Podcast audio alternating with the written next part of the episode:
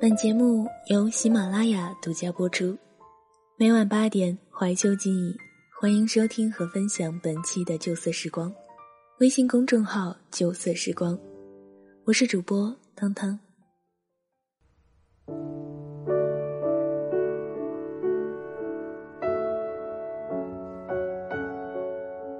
爱是乍见之欢，更是久处不厌。坐在我面前哭得稀里哗啦的这个女孩，我并不认识。马上就要打烊，店里没有其他客人。她走进来时看起来并没有什么异样，微笑着跟我说要一个芝士奶酪。然后她的手机响起了短促的提示音，应该是来了一条短信。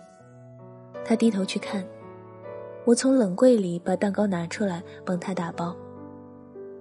您好，二十六块。我把单打好，把蛋糕递给他的时候，他闻声抬起头来，却吓了我一大跳。不知道他看的是一条什么样的信息。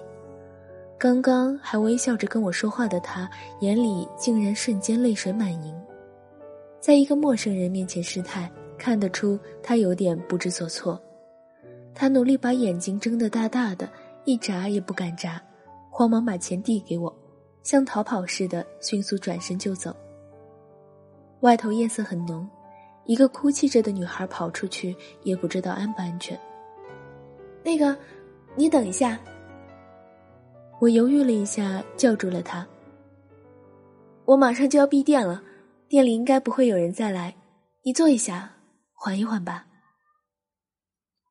我让她在店里仅有的那张桌子上坐下来，给她倒了一杯热牛奶。我一边做卫生，一边听他哭的压抑的声音，断断续续。我想，这可能又是一个好女孩被渣男辜负的故事吧。出乎意料的，他告诉我的故事没有渣男，没有背叛。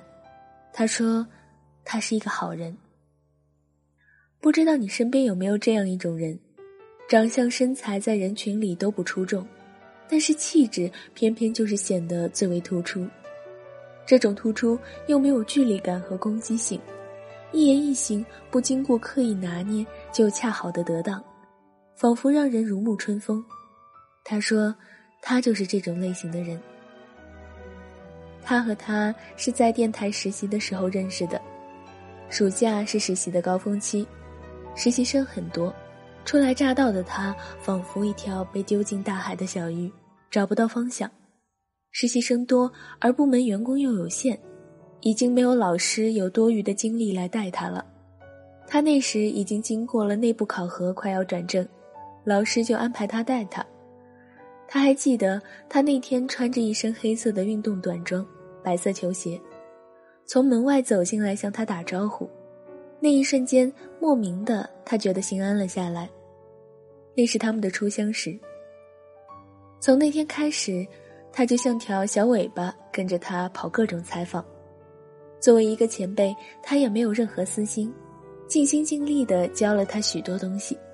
他第一次对一个男生产生了一种充满了信任和信赖，但又不关乎爱情的情感。这种感情很特别，很纯粹。他的实习期很短，暑假一结束，他们就分别了。再次重逢已经是两年后，他工作了。有一次到他的城市出差，许久不见了，他到他住的酒店来看他。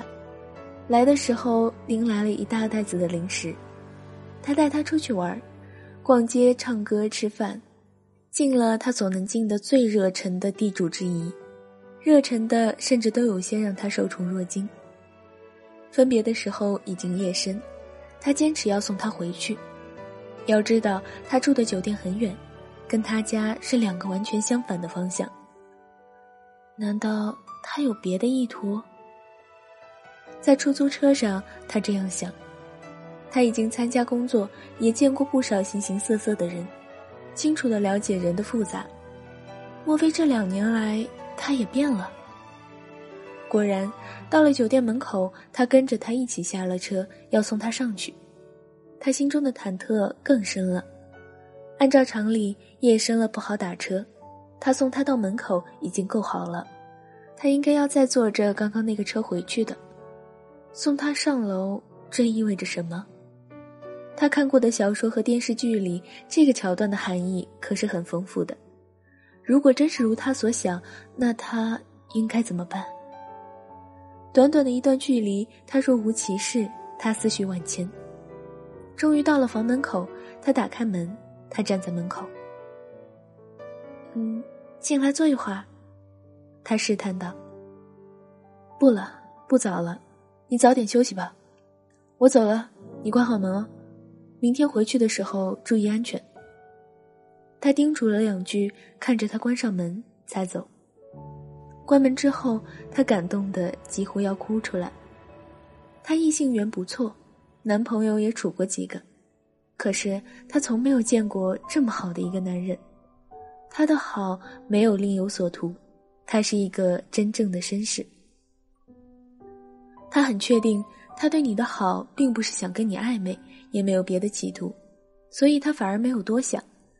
他们之间像真正的君子之交，并不太熟络，更何况还隔着空间，平时也见不着面。他们过着各自的生活，直到那一次他失恋了。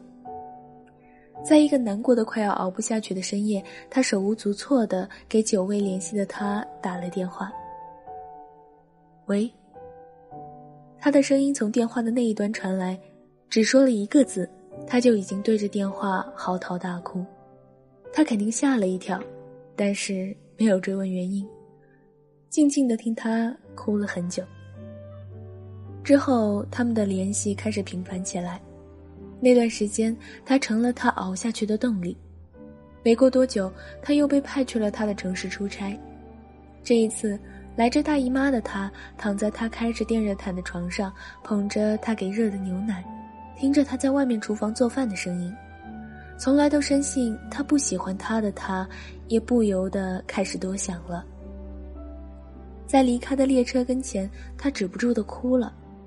别样的感情开始生根发芽，人才会深刻的懂得什么叫依依不舍。从来不愿雷池一步的他，看到哭得不能控制的他，也慌了，轻轻的抱了一下，他捧着他的脸。温柔的给他擦去不断落下来的泪水。别哭，我们还会再见的，好吗？他轻声说。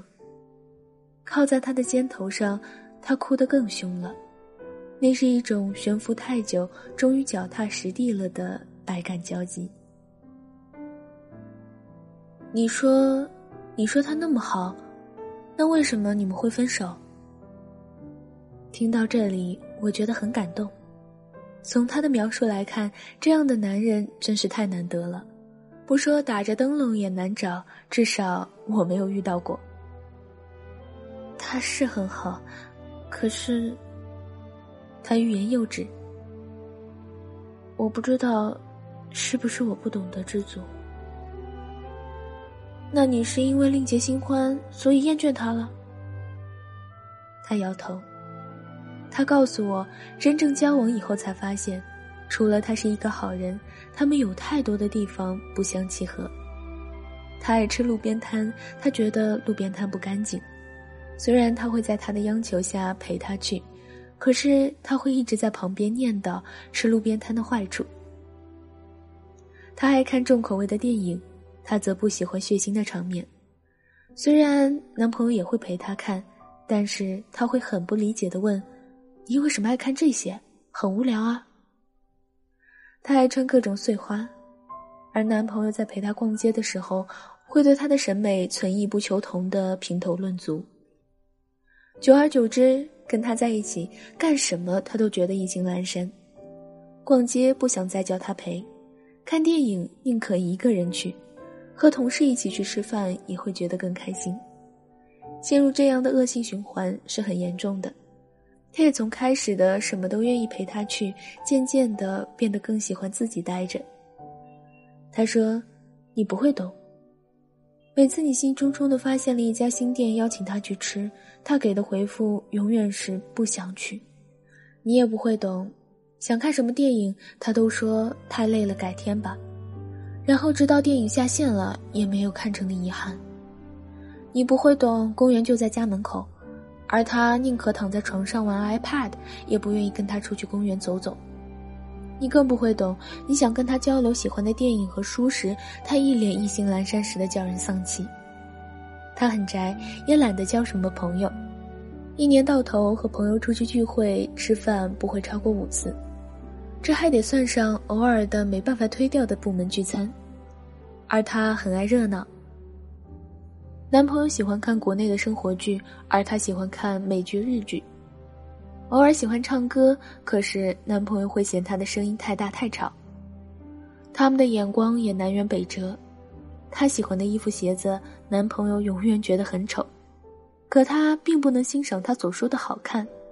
一起逛街，往往会因为分歧而吵得不欢而散。男朋友很少夸赞她，从来没有善意的欺骗，有的只是“你胖了，少吃点吧，该减肥了。”即便他在别人眼里其实还不错，磨合失败，他们的生活就变成了格式化的程序。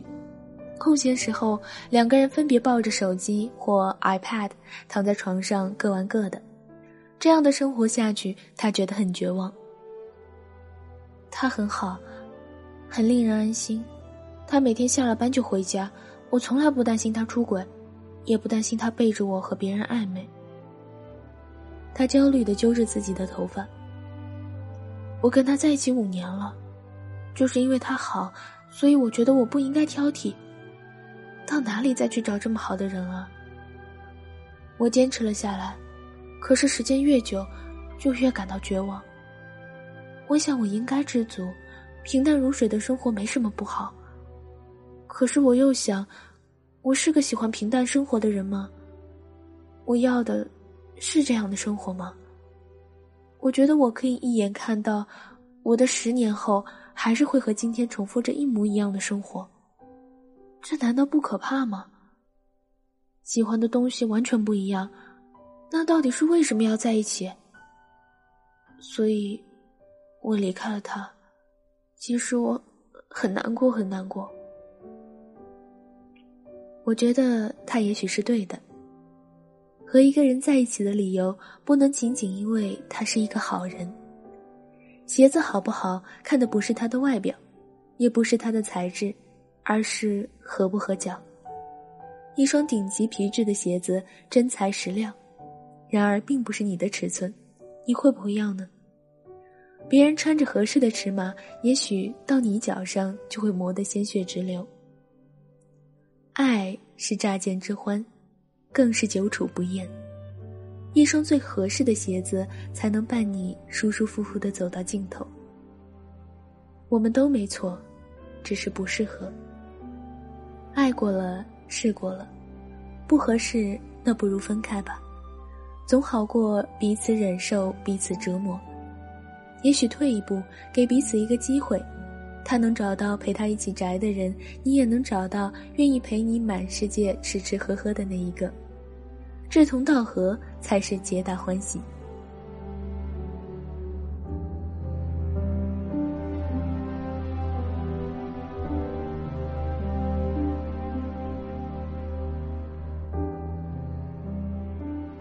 看完文章的时候，我在想，其实这个男孩一开始确实是喜欢这个女孩子的吧？